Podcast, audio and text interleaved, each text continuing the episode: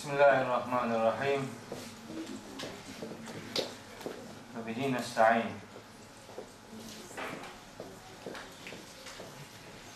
Değerli kardeşlerim, bugün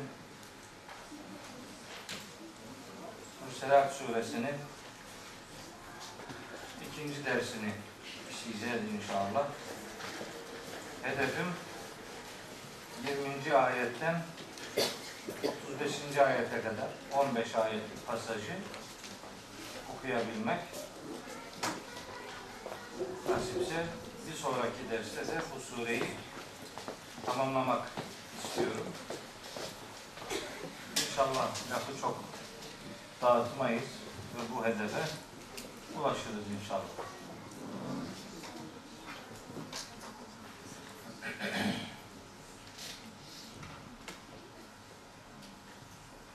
Geçen dersi ana hatlarıyla bir hatırlatayım.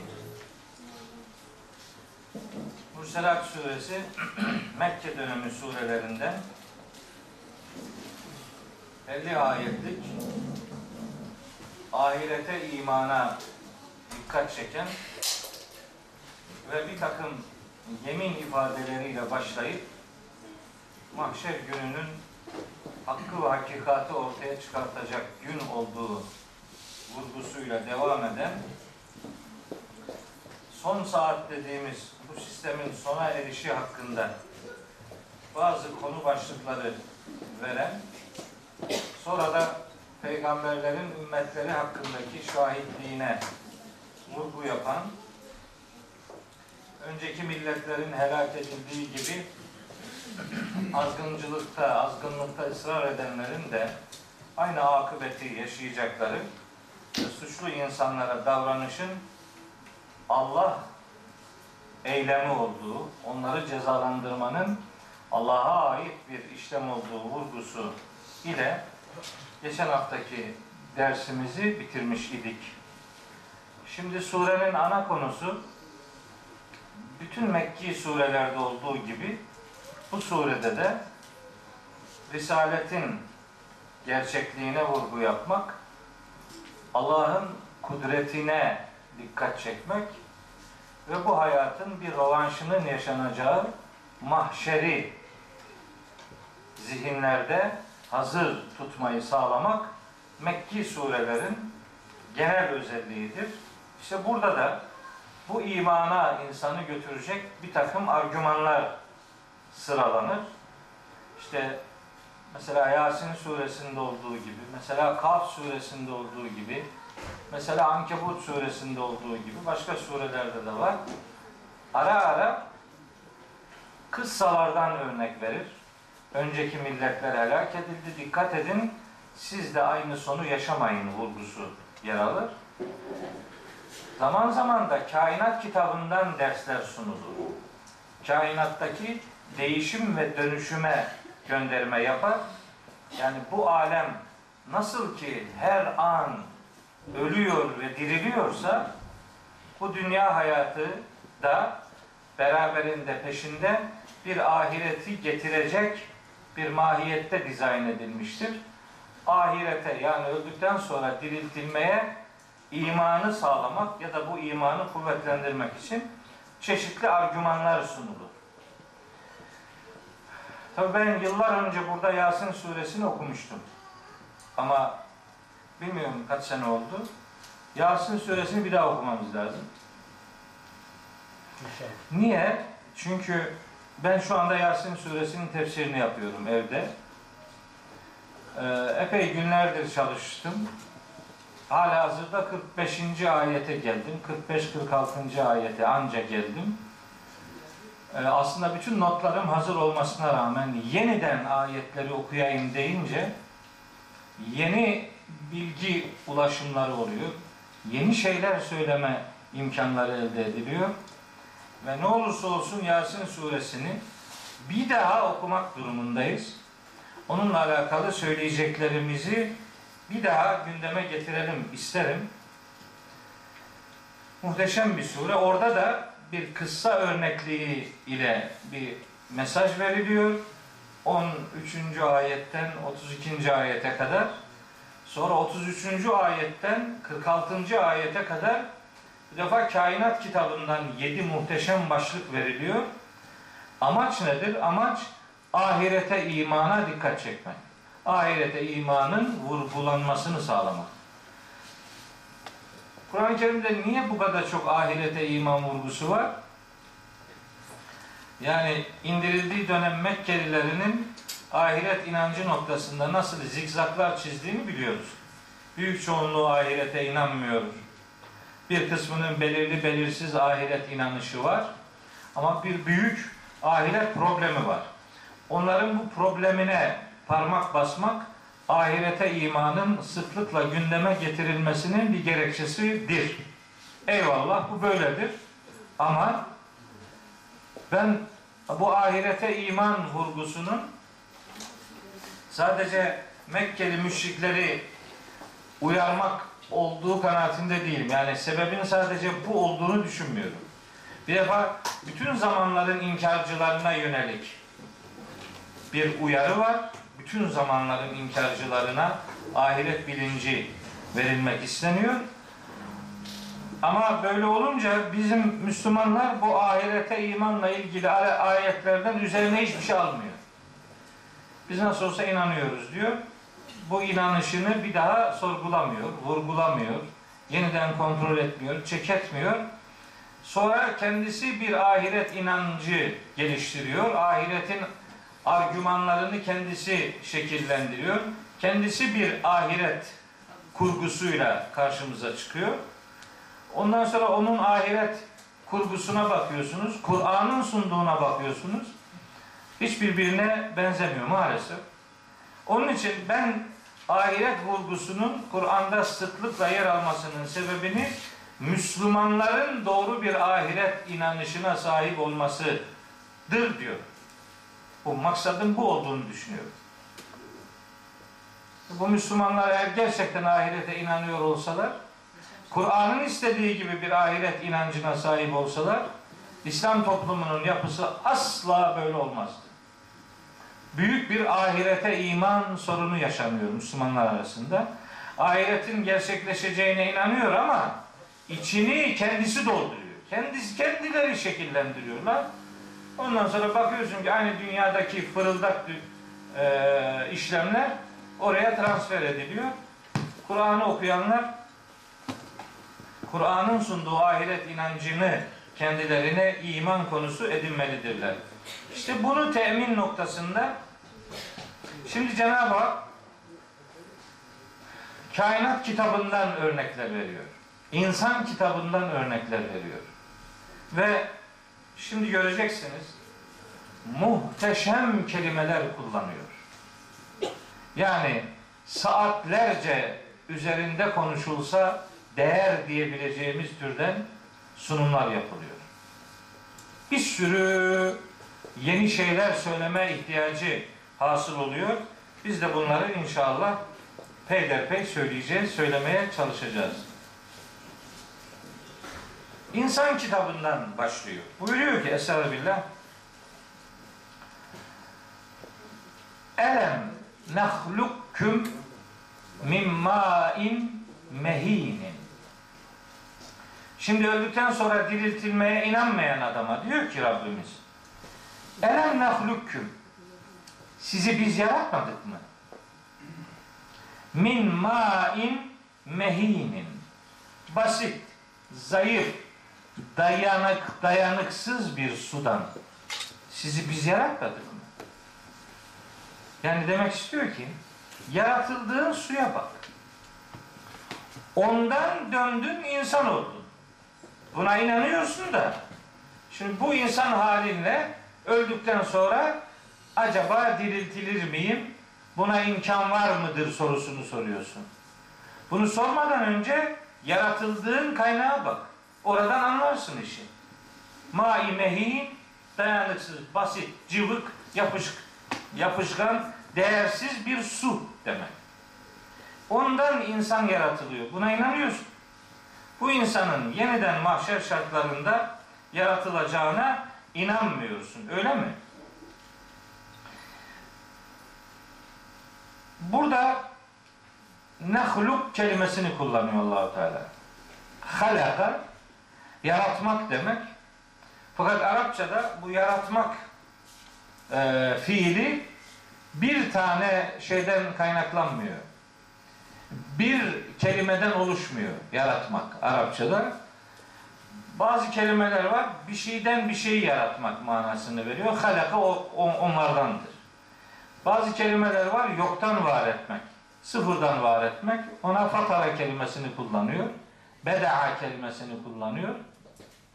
Yoktan var etmek, vardan var etmek.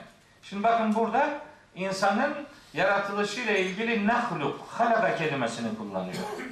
Demek ki bu bir şeyden bir şey yaratmak. Aslında buna bir şeyi dönüştürmek manası verebiliriz. Mai mehinden yaratıldı demek insanın bir şeyden, bir nesneden var edildiğini ortaya koymak demektir. Nahluk kelimesinin tercih edilme sebebi budur.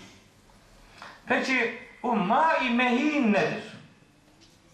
Bu dayanıksız, basit, zayıf su ne olabilir? Şimdi bununla ilgili tabi çeşitli görüşleri çeşitli ayetlerden destek alarak gündeme getirme imkanımız var. Ma-i mehinden kasıt her canlı şeyin yaratıldığı bildiğimiz su olabilir. Enbiya suresi 30. ayette öyle buyuruyor Cenab-ı Hak. Ve cealna minel ma'i külle şeyin hayyin. Biz her canlı şeyi sudan yarattık. Veya vallahu halaka külle dabbetin min ma'in. Nur suresi 45. ayet. Allah her dabbeyi yani her canlı varlığı sudan yaratmıştır. Önce maksat bu. Bildiğimiz su. Yani kullandığımız su. Canlı şeyin kaynağı sudur. Enbiya 30 ve Nur suresi 45. ayet. Bildiğimiz su manasını verdiğimiz e, bu anlamın delilleridir. Bir ihtimal bu. Mai mehinden kasıt erlik sıvısı yani erkekten gelen sperm hücrelerinin oluşturduğu sıvı da kastediliyor olabilir. Spermlerin oluşturduğu o sıvı bu ayette kastediliyor olabilir. Onun delili Furkan suresinin 54. ayetidir. Ve huvellezî halaka minel ma'i beşeren sudan insanı yaratan Allah'tır. Fecealehu neseben ve sihran. Hem ona kan bağı hem de hısım sahibi olma imkanını Allah vermiştir. Orada insanın normal üreme sisteminde erilik sıvısı dediğimiz spermlerin oluşturduğu o sıvı kastediliyor olabilir. Bu ikinci ihtimal.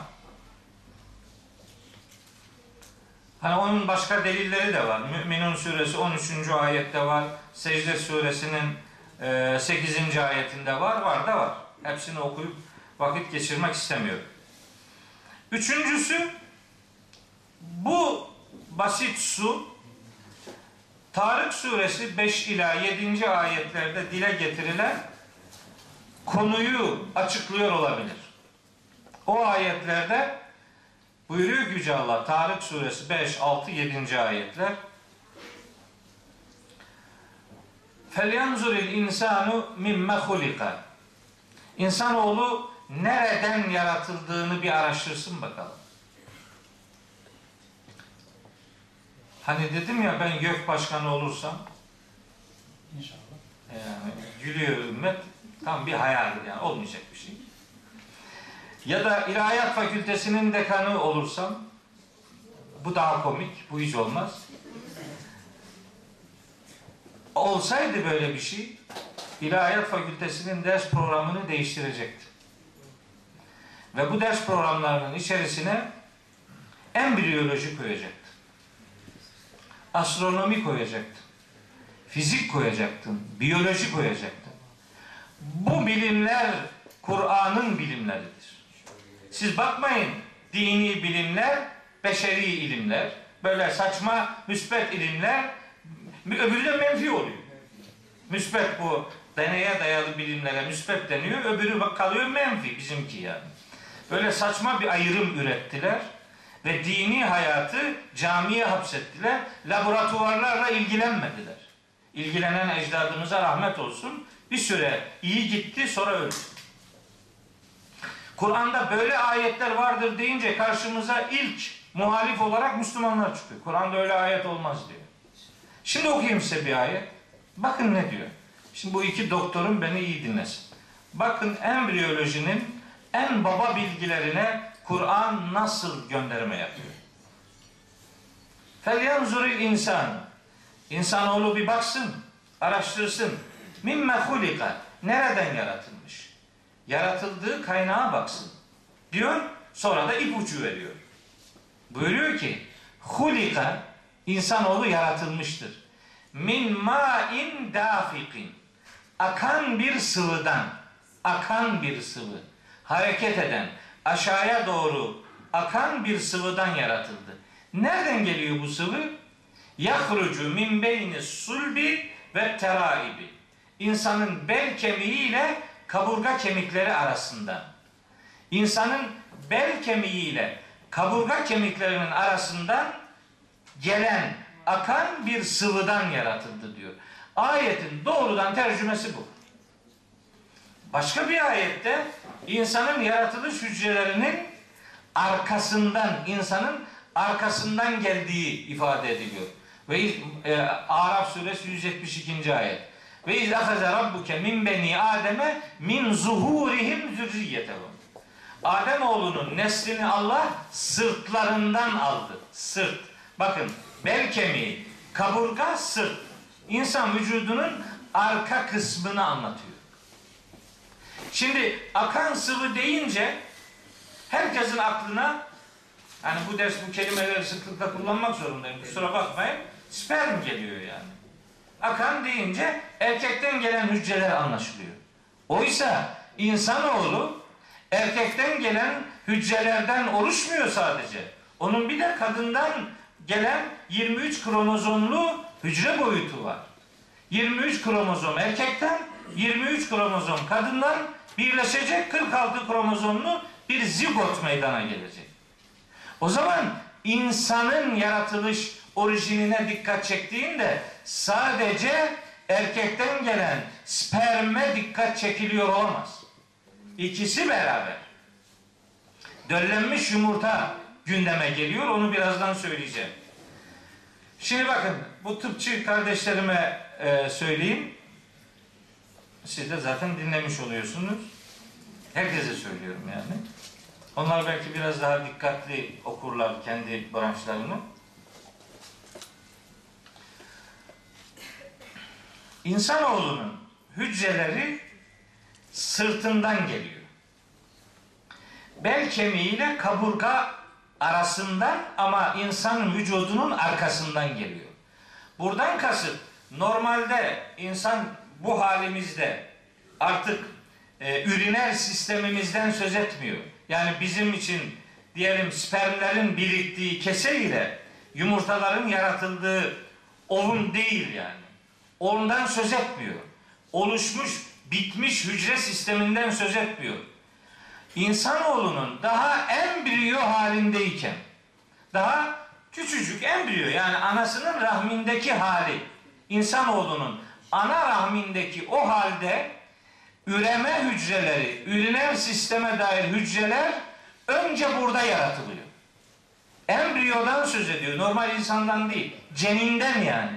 Ceninde insan hücreleri vücudun arkasında bel kemiği ile kaburga kemikleri arasında yaratılıyor. Onların yaratılış yeri orası. Oradan yavaş yavaş aşağıya geliyor o hücreler. Erkekte sp- sperm keseciğine doğru, kadında da yumurtalığa doğru geliyor. Yukarıdan aşağıya akıp gelen o embriyodaki oluşumdan söz ediyor Kur'an-ı Kerim.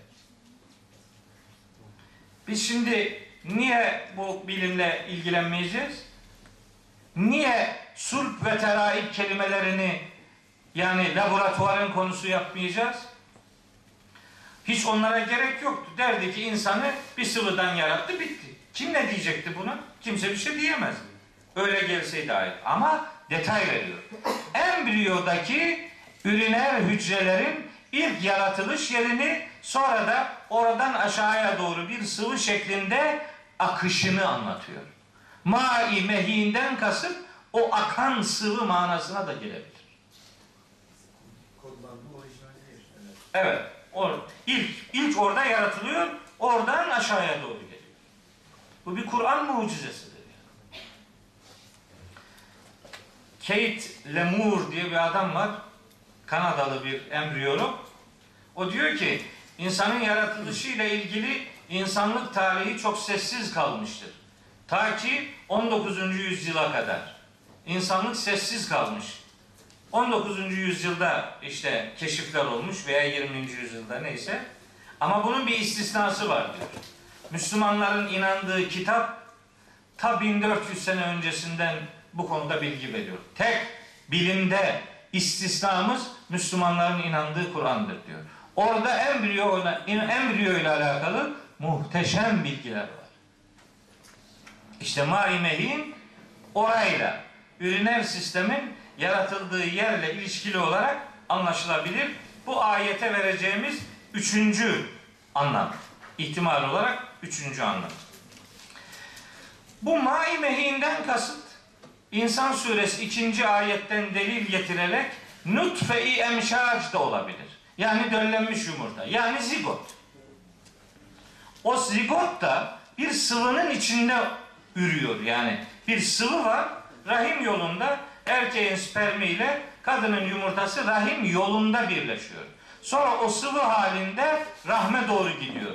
Akan, değersiz olan işte o sıvı rahim yolundan rahme giden sıvıyı içinde nutfe-i emşac bulundurduğu o sıvı mai mehin olarak anlaşılabilir. Onun için mesela ben kürtaja şiddetle karşıyım. Ama kürtaj ne? Kürtajdan daha vahim bir cinayet var. Kürtaj biliyorsunuz rahimdeki cenine, embriyoya yapılan efendim cinayettir. O rahme yönelik cinayet. Bu cinayet daha önceden de başlatılabiliyor. Bu da kadınların doğum kontrol yöntemi olarak tercih ettikleri bir spiral denen bir alet var. O aleti taktırıyorlar. Böylece kendilerince hamileliği engelliyorlar. Yalan. Hamileliği engelleyen yönü var ama onun asıl misyonu oluşan hamileliği sonlandırmaktır. Oluşan hamileliği sonlandırdığı için spiral takılan ana rahimleri öncesi rahim yolundaki bu müdahale de tam bir katliamdır cinayet. Aynı şey. Geliyor hocam diyor ben taktırmışım ne yapacağım? Söktür. Ne bileyim ne yapacaksın yani? Allah Allah ya. Taktırırken bana sordun mu? Yok. Şimdi bunu nasıl yapacağım? Bilmem. Verirsin her her çocuk için bir diyet aklın başına gelir. 200 deve ver görürsün. Hocam doğum kontrol hapları aynı şey değil mi? Haplar, haplar Ama aynı şey. Yok, yok. Elde başlayan olayı o ilaçtan bitiriyorlar. be- yani iki hücrenin birleşmesini engelleyebilir adam. Buna biz buna bir engelimiz yok. Ama buluşmuş hücreleri yani zigot halini almış o ilk insan hücresine müdahale a, acizane kanaatim tam bir cinayettir. Hiç taktıranlar bilmem ne yaparsa yapsın. Taktırmayanlar böyle bir şey düşünmesin. Yani. Evet bakın maimehi dört tane anlam çeşitliliğiyle karşımızda duruyor. Bir normal su, bir erlik sıvısı, bir üriner hücreler, bir diğeri ise döllenmiş yumurta. Hepsinin bakın dört görüşün Kur'an'dan dört farklı yerden delil olarak onu destekleyen ayetleri var. Diyorlar bana ki hocam tefsir çok büyük oldu. Ne be ne istiyorsun? Şimdi bu dört anlamın hangi birini kurban edeyim şimdi? Hangisini tercih edeyim de gerisine gerek yoktur diyeyim? Bence bunların dördü de muhteşem bilgiler. Tefsir büyük oluyor olsun. Bir senede bitireceksin, iki senede bitir. Şimdi ben Kur'an'ı iniş sırasına göre tefsire başladım. Dördüncü cildini yapıyorum şu anda. Diyorlar bana ki işte hocam bu kaç cilt olacak? Allah bilir. Ne bileyim. Bu gidiş 30 cildi bulur. Gidiyor. Yasin suresinin 45. ayetindeyim. Bu gece itibariyle 45. ayete gelene kadar 100 sayfa yazdım. E arada bir 40 ayet daha var. Bir 100 de oraya 200 sayfa. Yasin suresi müstakil bir kitap olarak basılabilir. Ama benim derdim Kur'an'ın bu muhteşem anlam dünyasını gücüm kadar, ne kadar biliyorsam, ne kadar takatim varsa onu ortaya koymaktır. Ben bu manaların her birini kendi çocuğum gibi biliyorum. E, yemin olsun böyle.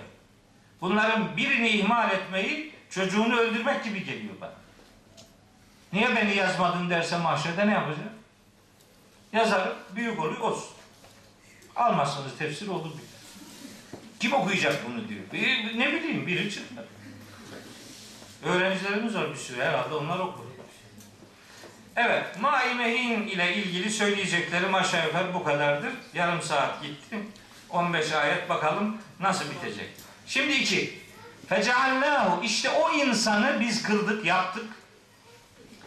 Fi kararin mekinin. Çok sağlam bir yere yerleştirdik.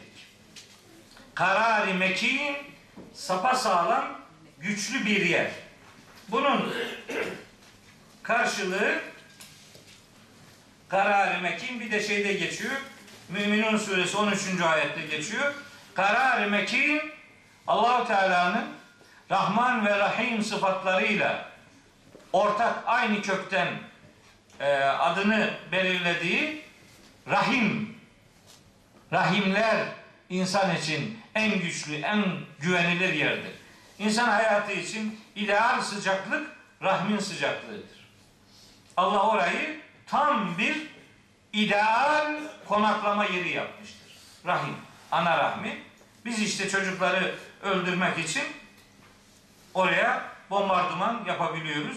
Utanmadan, sıkılmadan çocukları oradan öldürebiliyoruz. Kesip kesip parçalayabiliyoruz. Ondan sonra da yalandan işte böyle insan hakları bilmem ne esip savuruyoruz. Hiç ikna edici değil benim için. Hiç cazip değil.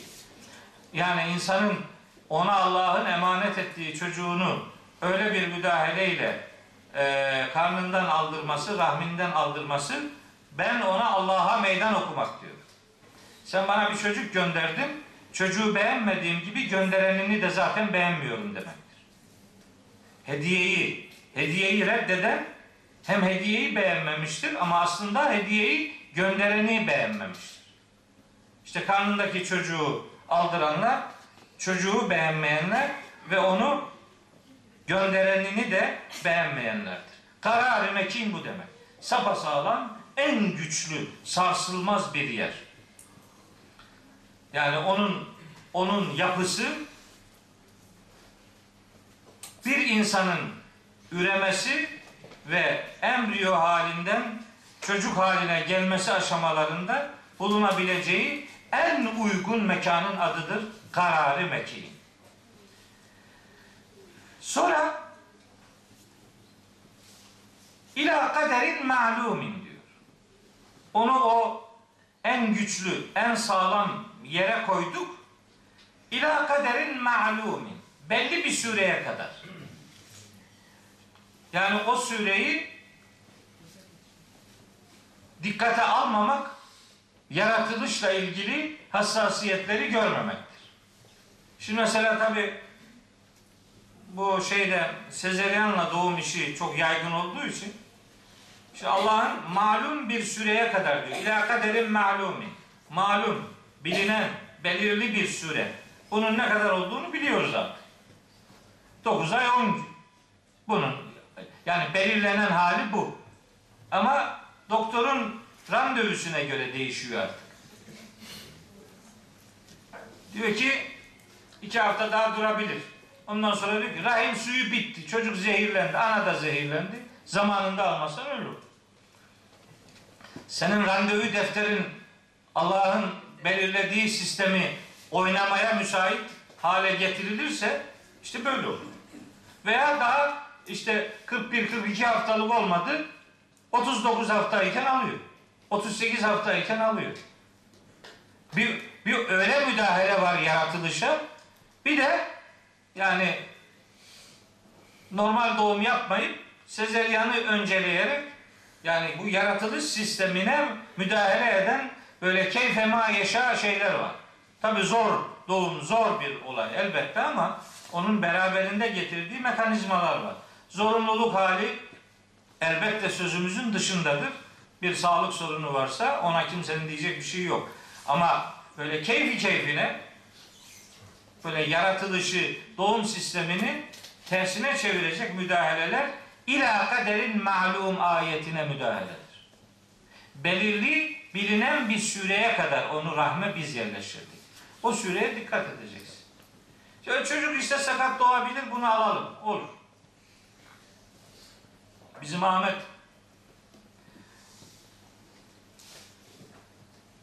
e, doktor dedi ki bu çocuk muhtemelen işte annesi ilaç almıştı, şöyleydi, böyleydi bir şeyler. Bunu aldırmak lazım. Bu çocuk kesin sakat doğar. Sana ne dedim? Sakat doğsun. Yani sakatsa sakat ne yapalım? Adam zorluyor çocuğu olacak. Zaten üç sene çocuğumuz olmamış. Allah çocuk gönderiyor bir beğenmiyor. Paketi yanlış, yanlış zamanda geldi. Bunu alalım diye. Olmaz şiddetle karşı çıktım. Doktor dedi bana biz de seni aydın bir hoca bilirdik. Tamam dedim. O kadar aydın değilim hafif yani daha yarı aydın. Hatta gece lambası gibi. İşte o kadar o kadar değil. Allah'ın emanetine şükrolsun hamdolsun ki bu kararı 21 yıl önce verebildik. Şükrolsun hamdolsun. Onun için ne olursunuz? Emanetlere hıyanetlik yapmayalım. Allah'ın bu yaratma sistemine müdahalede bulunmayalım. Evet. Fekaderna. Bütün bu sistemi takdir eden biziz diyor allah Teala. Biz bu zamanı belirledik. Biz bu sistemin en ince ayarını biz verdik diyor. Kaderna. Bu takdir bizim. Süreyi biz belirledik. Ölçüyü biz koyduk. Niye ona riayet etmiyor? Niye başka arayışlar içerisine giriyorsunuz ya da fantastik şeyler üretiyorsunuz zihninizde? Yapmayın bunu. Feni'mel kadirun. Biz ne de güzel gücü yetenleriz. Yani bunları biz yaptık. Bunları yapmak bize ait bir sıfattır. Bu sıfatı başkalarıyla paylaşmayız diyor allah Teala. Bu bize ait bir sanattır. Gerçekten yani akıllara dur diyecek incelikler ve sanat estetikleri söz konusu yaratılışta. O yaratılışı Allah'ın takdir ettiği gibi kabul etmek ve onun üzerinden başka arayışlar içerisine girmemek görevimizdir. Evet, insana ait takdir Allah'ındır. Bize düşen görev Allah'ın bu takdirine boyun bükmektir. Takdir eden Allah'sa mesele yok. Başka arayışların bir alemi yok. Ni'mel kadirun diye bu çoğul geliyor bu şey. Ne güzel gücü yetenleriz. Çoğul. El kadirun çoğul. Kaderna çoğul. Elem nehlukküm bu da çoğul. Fecealnahu bu da çoğul. Çoğul ifadeler var bu ayetlerde ısrarla. Ben tabi bu derslerde e, Kur'an'da Allahu Teala'nın kendisi için neden biz zamirini kullandığını defalarca söyledim. Yani çok kısa bir hatırlatmada daha bulunayım. Allah'ın biz demesinin muhtemel sebebi yüceliğine vurgu yapmaktır. Yani kudretine vurgu yapmaktır. Bir sebebi insanlara tevazuyu öğretmektir. Ben demeyin, biz deyin. Biz diye bir ortak aklınız olsun. Tevazuyu öğretir. Ortak aklı insanlara öğretir. Bir de Allahu Teala'nın bu sistemlerde kullandığı melekleri devreye alarak biz ifadesi kullanır. Allahu Teala'nın biz dediği her yer melekleri istihdam ettiği alanlardır. Ama Allah bize ibadet edin, bize kulluk edin diye demez. Bana der. Yukarıdan aşağıya idare melek sistemiyle şekillenmiştir. Ama aşağıdan yukarı kullukta biz ifadesi yoktur. Bize kulluk yapın, bize ibadet edin gibi bir ifade yok. Ve allah Teala bazen biz der, bazen ben der, bazen o der. Bunun sebebi de Allahu Teala'nın herhangi bir insana benzetilmemesini temin etmektir. Hiçbir insana Cenab-ı Hak benzemez. Buradaki el-kadirun ifadesindeki çoğul gelişin sebebi de muhtemel gerekçeleri de bunlardır. Şimdi ondan sonra bu ilk grup ayet 20-24. ayetlerin sonuncusu 24.sü Veylün yevme izin lil mükezzibin. Hani bu surede 10 defa geçiyor dedik. Her geçtiği yerde bir önceki ayetin mesajıyla alakalı bir vurgu içerir. Veylün yevme izin lil mükezzibin. Yalanlayanların o gün vay haline. Şimdi neyi yalanlayanlar olur bu bağlamın içinde? İnsanın yaratılış sürecini ve sonunda diriltileceği gerçeğini yalanlayanların vay haline. Ondan önce geçen ayetlerde Allah öncekileri helak ettiği gibi sonrakileri de helak edebilir. Allah'ın bu kudretini yalanlayanların vay haline. Daha öncesinde bir daha geçmişti. Peygamberler ümmetleri için şahit tutulacaktır. İşte bu gerçeği yalanlayanların vay haline diye her yalanlama ifadesi beraberindeki ayet grubunu içeren bir mesaj verir. Burada da maksat budur. Cümlelerde ne vurgulanmışsa yalanlamaya konu olan mesele de odur. Evet, bu grup böyle. Bakın insan hayatından örnek veriyor. Kur'an'da böyle bazen yakından uzağa anlatımlar vardır. Yakından başlar uzağa doğru gider. Bazen uzaktan başlar yakına doğru gider. Yakından uzağa, uzaktan yakına bilinenden bilinmeyene, görünenden görünmeyene e, anlatım metotları vardır.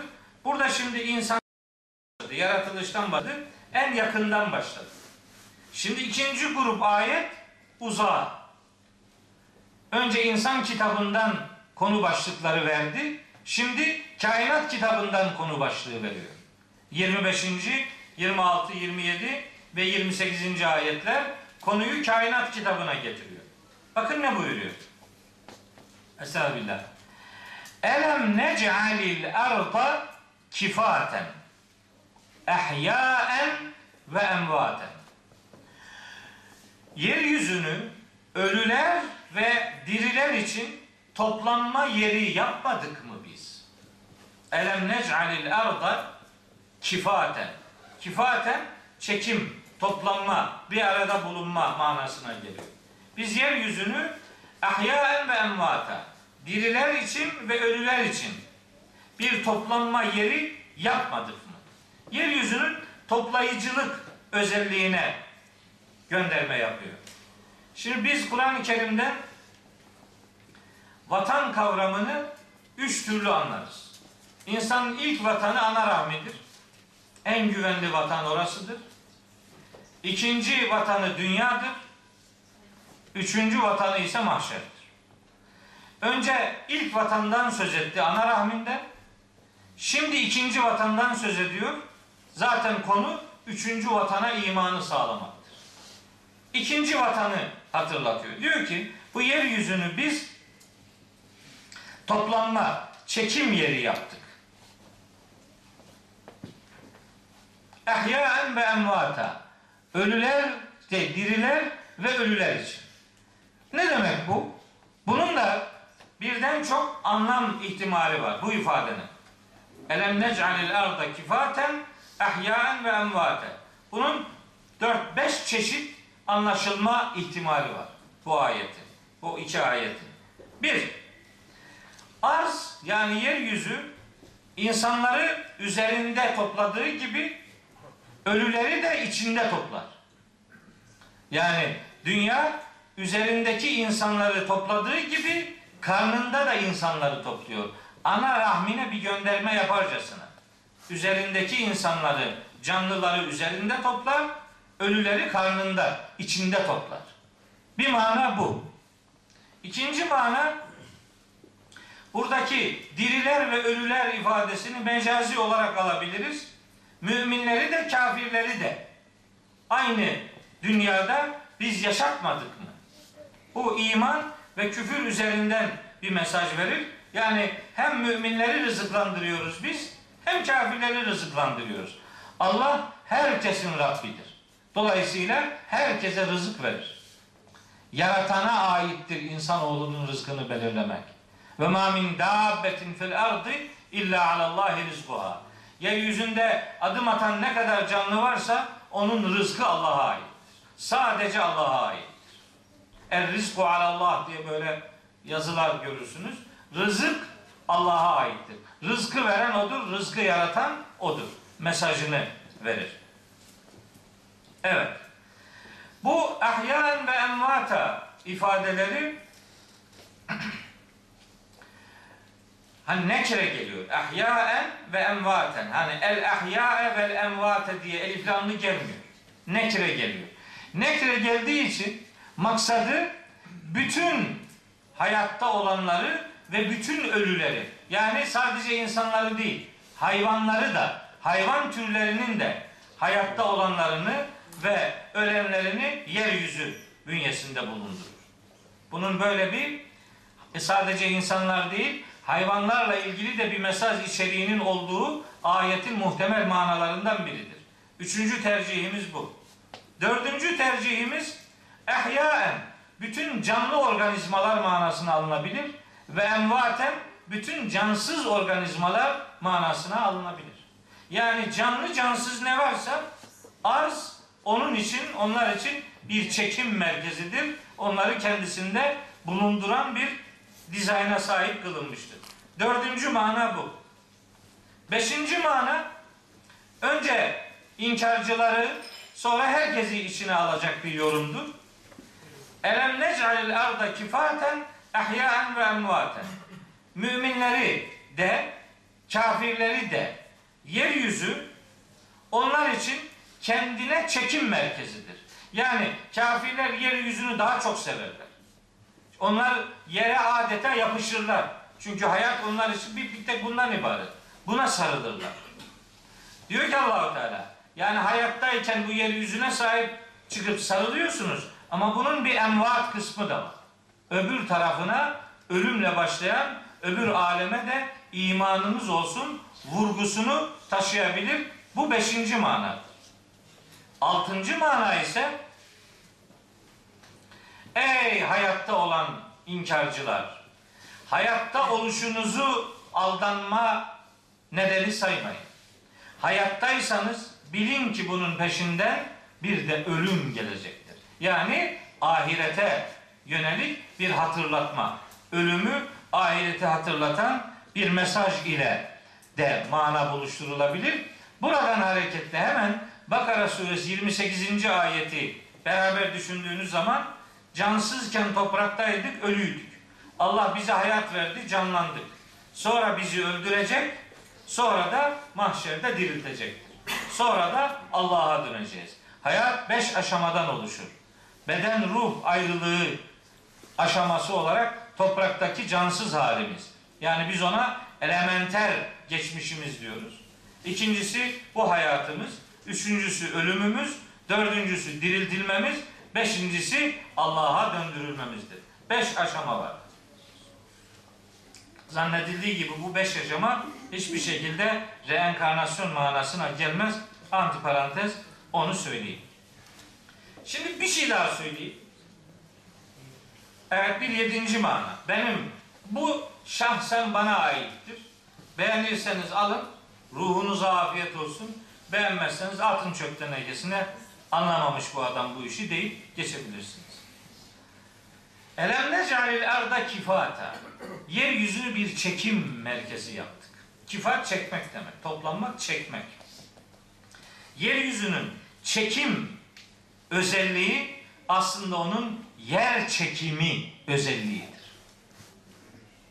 Yer çekimi kanununa ayette işaret edildiğini düşünüyorum. Yani buradaki kifat yeryüzünün içine mamaya yerleştirilen ağır metallerin çekim özelliği oluşturmasıdır. Zaten bir sonraki ayet bence bunu haykırıyor aslında bir sonraki ayet. Haykırıyor gerçekten. Diyor ki mesela başka ayetler vel cibale ersaha işte dağları yere çaktı Allahu Teala. Başka ayetlerde işte revasi kelimesini kullanıyor. Ağırlıklar manasına geliyor. Zaten bir sonraki ayette gelecek. Bu revasi kelimesi ağırlıklar demektir. Müfessirlerimizin hemen hemen tamamı revasiye kelimesine dağlar manası vermiştir. Yeryüzüne dağların yerleştirilmesi manasını tercih etmişlerdir. Ama Arapçada bizim bildiğimiz dağ el cibardır. Çoğulu el ceberdir.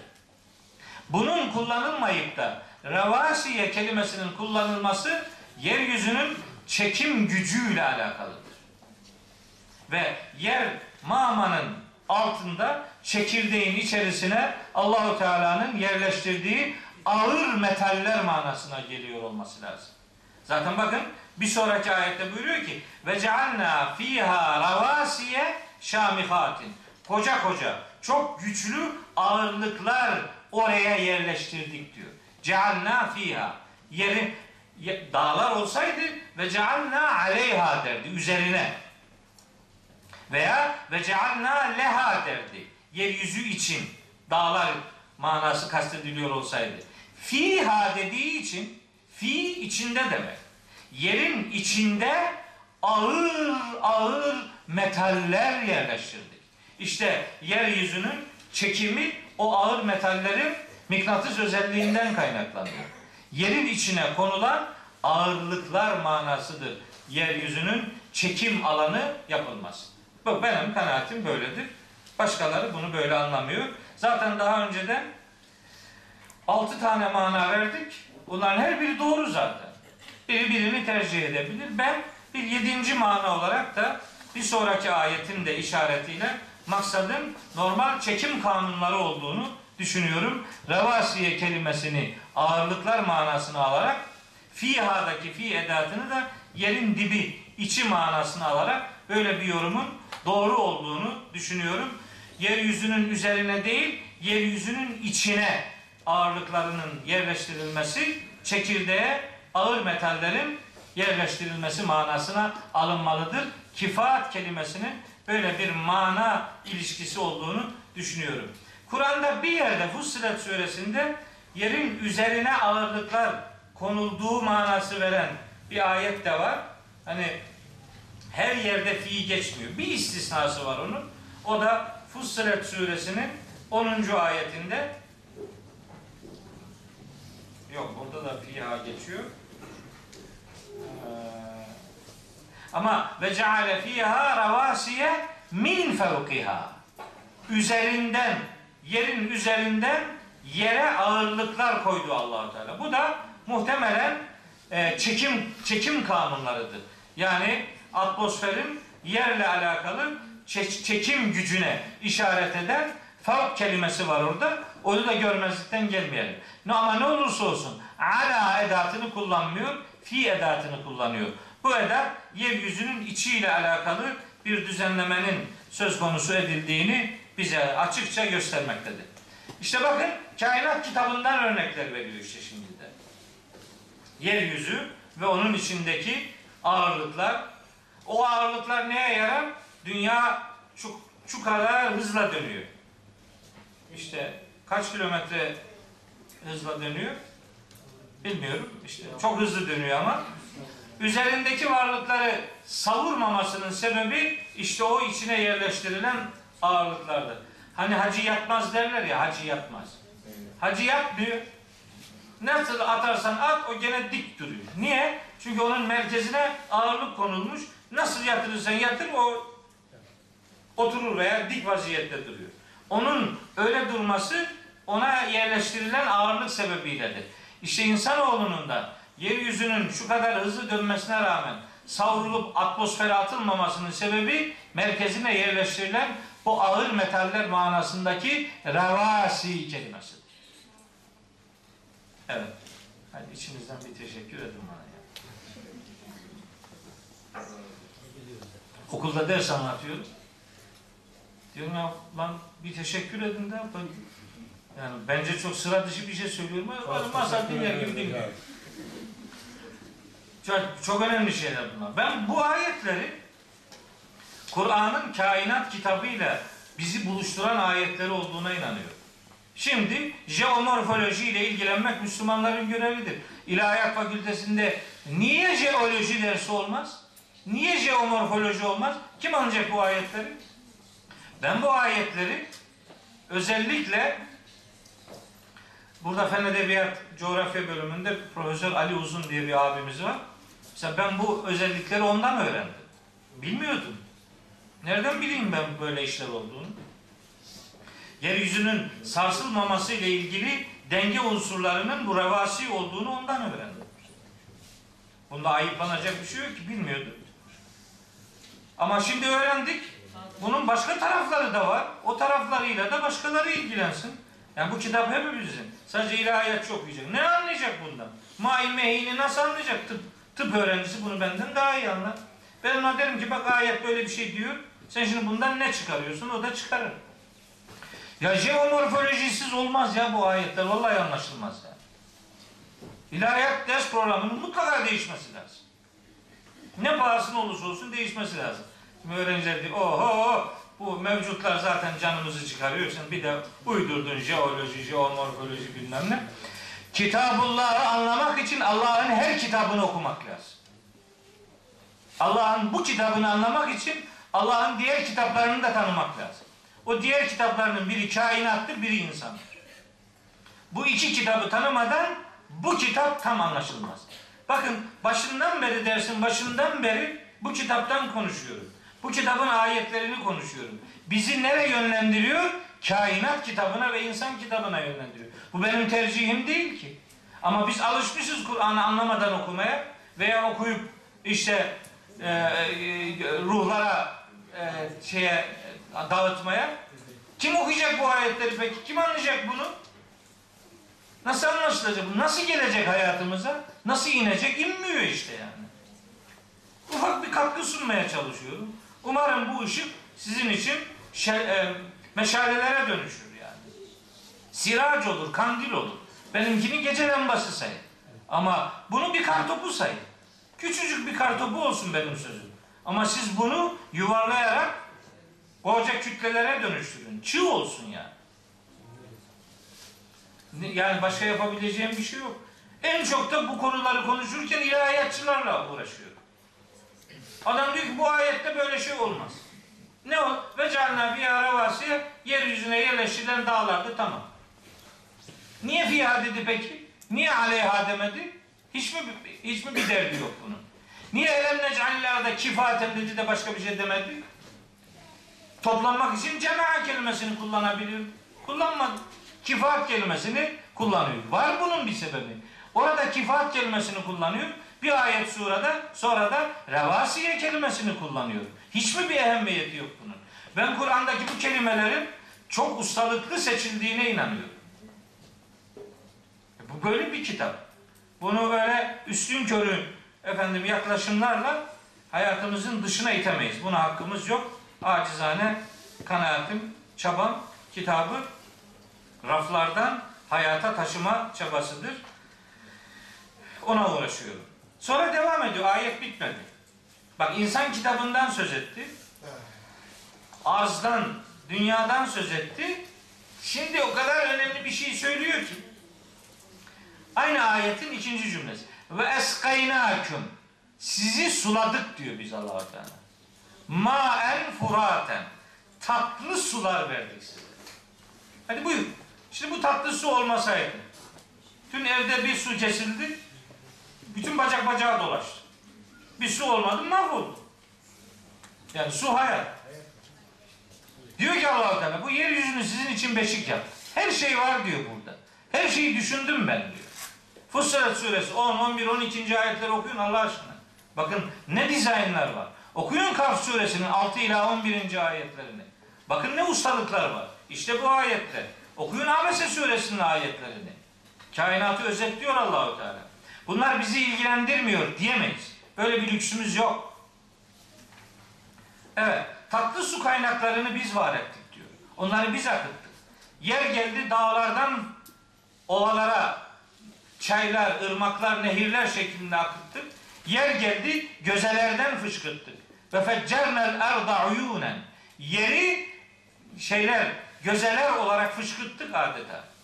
Yani düşünebiliyor musunuz? Hani mesela bir ovayı kazarsınız, içindeki su fışkırır, anlarsınız bunu. Çukurdur, çukurdan su fışkırıyor olabilir. Ya dağın başına çıkıyorsun, orada da fışkırıyor be. Bu Allah'ın sanatı. Şimdi jeolojiyle nasıl ilgilenmez bir Müslüman? Bu, bu, bu su kaynaklarının mantığı nasıl onu ilgilendirmez? İlgilendirir, ilgilendirmelidir. Evet, Oğut Dağı'nın tepesinde çok güzel Oğut yaylamız var. Bizim hanım çok seviyor orayı. Her sene bir götüreyim diye diyor ki burada ne var? Taş var. Ne arıyordun dağın başında? Taş işte. Ama orada da su var. En güzel su da oralardan çıkıyor. Rabbim oradaki yeşilliği susuz bırakmamış. Oradaki canlı hayatı susuz bırakmamış. Demek istiyor ki sizin hayat kaynağınız sudur. Demin başta okuduğum gibi. Halaka minel ma'i beşere ve cealna minel ma'i külle şeyin hayyin. Vallahu halaka külle dabbetin min ma'i. Sizin orijininizi sudan diyor. Sonra enteresan bir şekilde Hud suresinde de buyuruyor ki Estağfirullah ve huvellezî halakas semâvâti vel arda fî sitteti eyyâmin. Gökleri yedi altı evrede yarattı. Ve kâne arşuhu alel mâi. Onun arşı suyun üzerindedir. Allah kainatın idaresini anlattığı yerde arşla suyu buluşturuyor. İnsan yaratılışıyla, her canlı şeyin yaratılışıyla suyu buluşturuyor. Ve yaratıldığınız o su hayatınızın devamı içinde vazgeçilmez kılınmıştır. Vücudunuz susuz kaldı mı mahvoldun gittin işte. Vücudumuzun büyük bir bölümü sudan oluşuyor. Dünyanın üçte ikisi sudan oluştuğu gibi. Bu oranlar hani altın oran diye bir şey var. Bu oranlar da rastgele değildir. Milimetrik ilahi ölçünün ilahi planın parçalarıdır. Sizi yarattığımız su hayatınızı devam ettirmeniz için de vazgeçilmezdir ve onu sizin için biz yarattık diyor.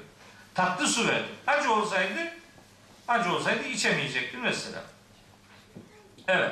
Ha bu suyu başka ayetlerde geçiyor. Sadece insanlar için vermemiş. Hayvanlar için de vermiş. Canlı olan her şey sudan yaratıldığı gibi canlı olan her şey varlığını da su ile devam ettirecektir. Allah onu öyle dizayn etmiş. Bakın vel erda ba'de zalike dehaha Nazihat suresi 30 31 32. ayetler. Ahrece minha ma'aha ve mer'aha. Yani yeryüzünü genişlemesine yaydı. Göğü yarattıktan sonra ahrece minha ma'aha. Yerden böyle sular çıkardı. Yerin sularını Allah yarattı ve mer'aha. Otlaklar da yarattı. Vel cibale ersaha. Dağları çaktı. Niye? Meta'an leküm ve li en'amiküm. Bütün bunları hem siz yaşayasınız hem hayvanlarınız yaşasın diye yarattı Allahu Teala. Bu alemde tek değiliz. Başka canlılar da var. Onlara da saygı duymak, onların da hayat hakkı olduğunu unutmamak lazım. Değil mi? Hazreti Salih'in kavmine yönelik o deve örneği Allah'ın devesi. Allah'ın devesi bunu yorumlarken demiş ki o bu deve işte öyleydi, arkası böyleydi de, hörgüçler öyleydi de hatta diyorlar bu deve cennetten geliyor. Ya bırak ya Allah Allah ya. Cennette devenin ne işi var yani? Allah'ın devesi demek, Allah'ın yarattığı imtihan sembolü kıldığı deve demek. Kamu malı demek yani. Yani Allah'ın belirlediği bir, bir misyon belirlediği bir sembol bu. Allah'ın sembollerinden biri. Yani başka canlılar da var. İlk hayvan hakları savunucusu kitap Kur'an-ı Kerim. Öyle. Öyle yalandan şimdi slogan atmaya benzemiyor bu iş. Ama Kur'an'da hayvanlarla alakalı neler söylendiğini bilmiyor ki Müslümanlar. Onun için alın alemin adamı slogan atıp tutuyor. Oo, sanki ilk defa o söylemiş gibi. Mesela ben söylüyorum. Yeryüzünün ilk satanisti Hazreti İbrahim'in babasıdır. Hazır. Şeytana tapıyor. Satanist. Yani buluştur yani buluşturabilirsiniz. Kavramları yerli yerine getirirsiniz. Bir takım sonuçlar elde edebilirsiniz. Bunun önünde bir mani yok. Hayvan hakları benim için Kur'an'la başlamıştır. Ben öyle bilirim. Suya hükmetme ile alakalı su, deniz deyince Hazreti Nuh akla gelir. Ateşle ilgili İbrahim peygamber akla gelir. Vesaire vesaire yani.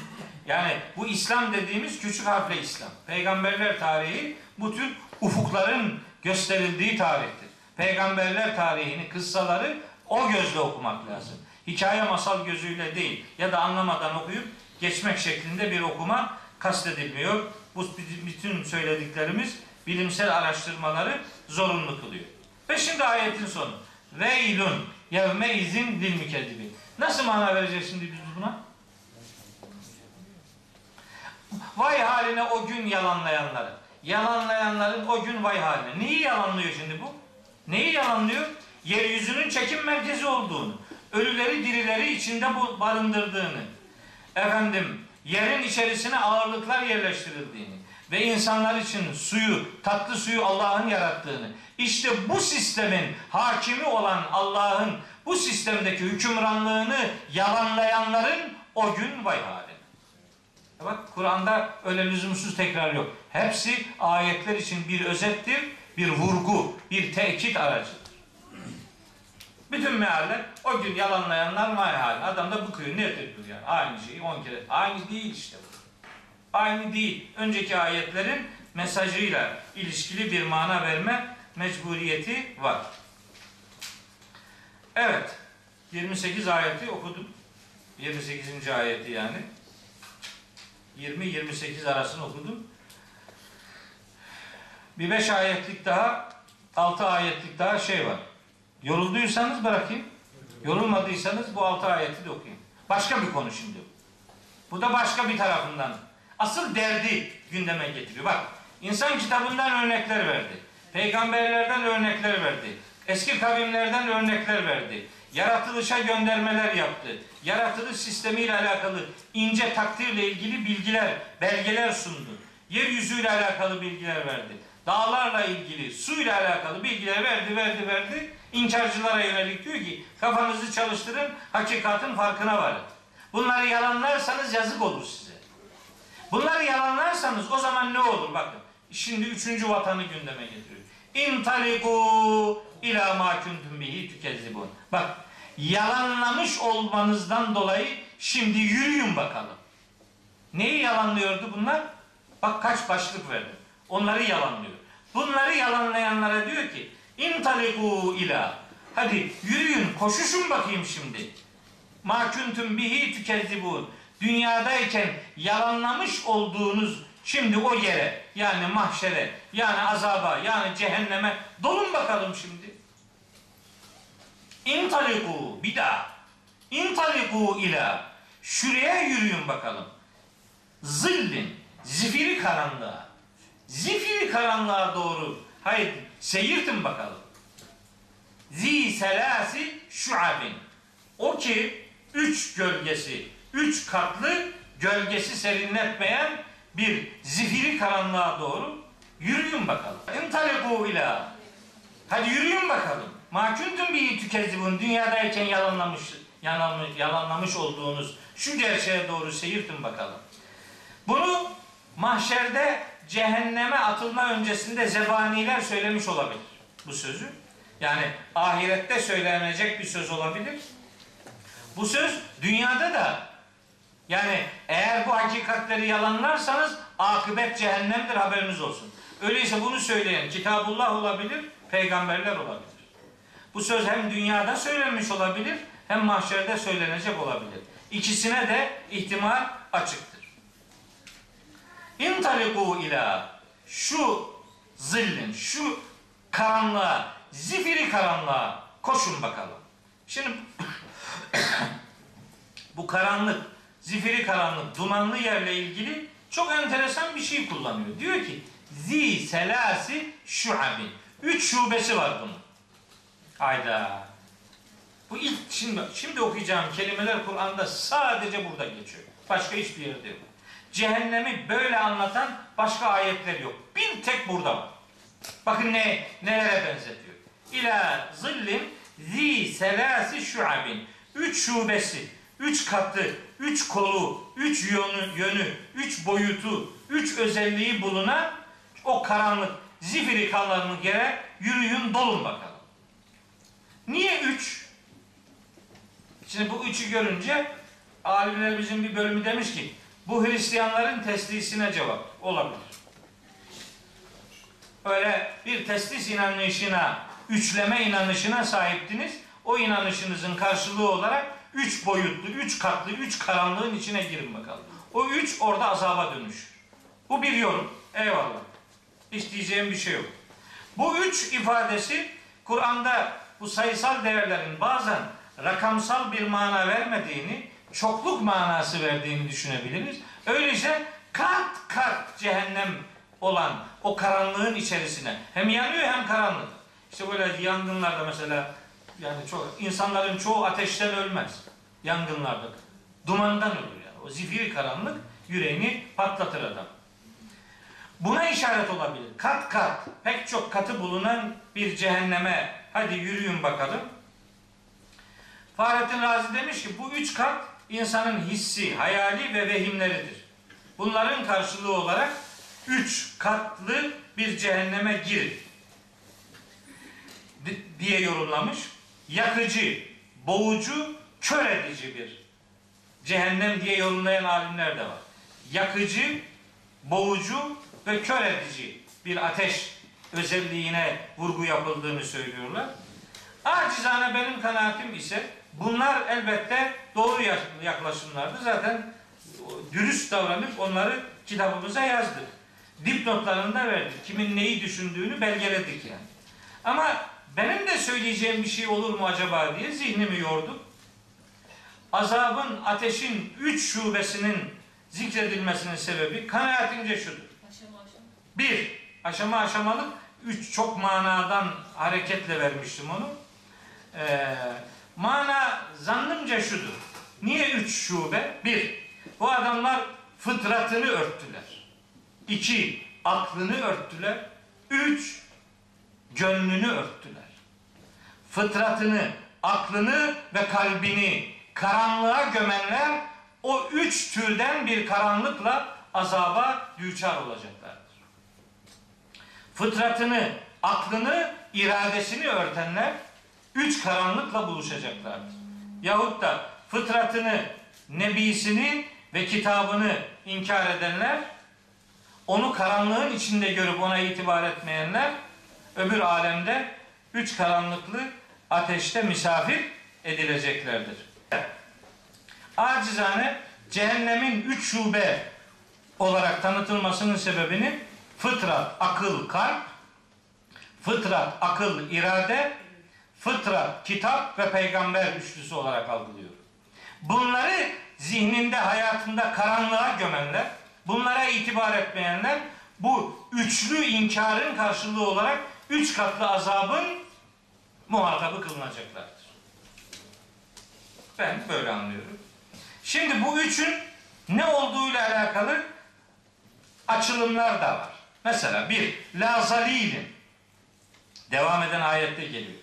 La zalilin. Bu hiç gölgesi bir işe yaramaz. Gölgesi adamı serinletmez. Karanlık, zifiri karanlık içerisinde bulunulan bir mekanı anlatıyor. Karanlıktır ama bu karanlık bir gölgelik manasında değil. Adama huzur vermez yani bu karanlık. La zalilin. Gölgelik misyonu yok bunun. Başka? Ve la yugni minel lehebi. Ateşten bir harareti, bir sıcaklığı, bir kavrulmuş olmayı da sağlamaz. Bu bölgeyi e, intalebu ila zillin. O zil karanlık demek. Ama bu karanlık zifiri karanlık. Ravaş dediğimiz insanın altından üstüne her tarafını çepeçevre kuşatan bir zifiri azap nedenidir o zalil. Zil kelimesi. La zalilin bir gölge yapmaz sana. Yani bir sıcaktan seni işte e, serinletecek bir gölgelik değil, ateşin hararetini de indirecek, hafifletecek bir misyonu yok diyor Allahu Teala.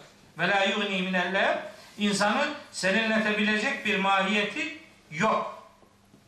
Peki ne ne nasıl bir şey bu? İnneha bu üç karanlıktan oluşan o cehennem termi atar, savurur. Bişarerin kıvılcımlar, ışık hüzmeleri savurur o cehennem. o üç şubesi, üç katmanı olan cehennem şerer, kıvılcımlar, ışık hüzmeleri atar, savurur. Nasıl bunlar? Kel kasri. Kasır gibi. Kasır kütük manasına geliyor. Yani koca koca kütükler gibi ateşler savurur. Yani cehennem ateşinin korkunçluğunu anlatmak için o kıvılcımları kel kasri diye bir kütüğe benzetiyor. Bazı alimler diyorlar ki burada e, kütük değil de el kasar şeklinde okuyor onu İbn Mesud. Diyor ki el kasar. El kasar demek develerin veya atların boynu gibi. Olsun fark etmez. Gene ateşin kalınlığını, halat gibi oluşunu veyahut da kütük gibi oluşunu. Aslında ateş hani üç boyutlu bir nesne değildir. Ama o yoğun yanışı onu şimdi bir sonraki ayette geliyor. Kennehu cimaletun sufrun. Sanki sarı alev halatları gibi. Gibi evet. İp gibi gözüküyor ama aslında ip değil. İşte yoğunluk bir anda hepsini bir anda görünce bir halat gibi görüyorsunuz. Deve boynu gibi, at boynu gibi kalın, Kor- sarı. Kor hali. Yani termi diyor ya şimdi. Yani ateş savuruyor. Böyle savuruyor. Halat gibi ışık hüzmeleri, ateş parçacıkları savuruyor. E, Böyle tanıtıyor Allahu Teala cehennemini. Kennehu cimaletun sufrun. Sarı sufrun sarı anlamına geliyor. Deve ile ilişkilendirince sarı deve yok. O zaman diyor ki bu siyah devedir.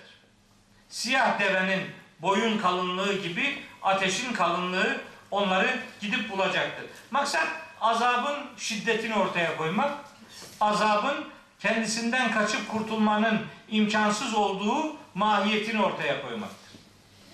Bu üç katmanlılık işte böyle ifade ediliyor. Gölgesi bir işe yaramaz. Adamın ateşini ya da cehennem ateşini hafifletmez. Tam tersine böyle halatlar gibi, kütükler gibi ışıklar, ateş hüzmeleri savurur. E, insanı perişan eder. Veylün yevme izinlil mükezzibin. İşte cehennemin bu korkunç yapısını inkar edenlerin o gün vay haline. Buradaki velin yevme izinil mükezzibin onu anlatıyor. Yani bu ayet grubundaki yalanlamaya konu olan şeyleri anlatıyor diye bu grup ayeti de bitirmiş oldum. 20 ila 34. ayetleri okudum. Nasipse önümüzdeki hafta 35 ila 40. ay ayetleri okuyup surenin genel mesajlarıyla inşallah dersimizi haftaya bitireceğiz. Hepiniz Allah'a emanet olun.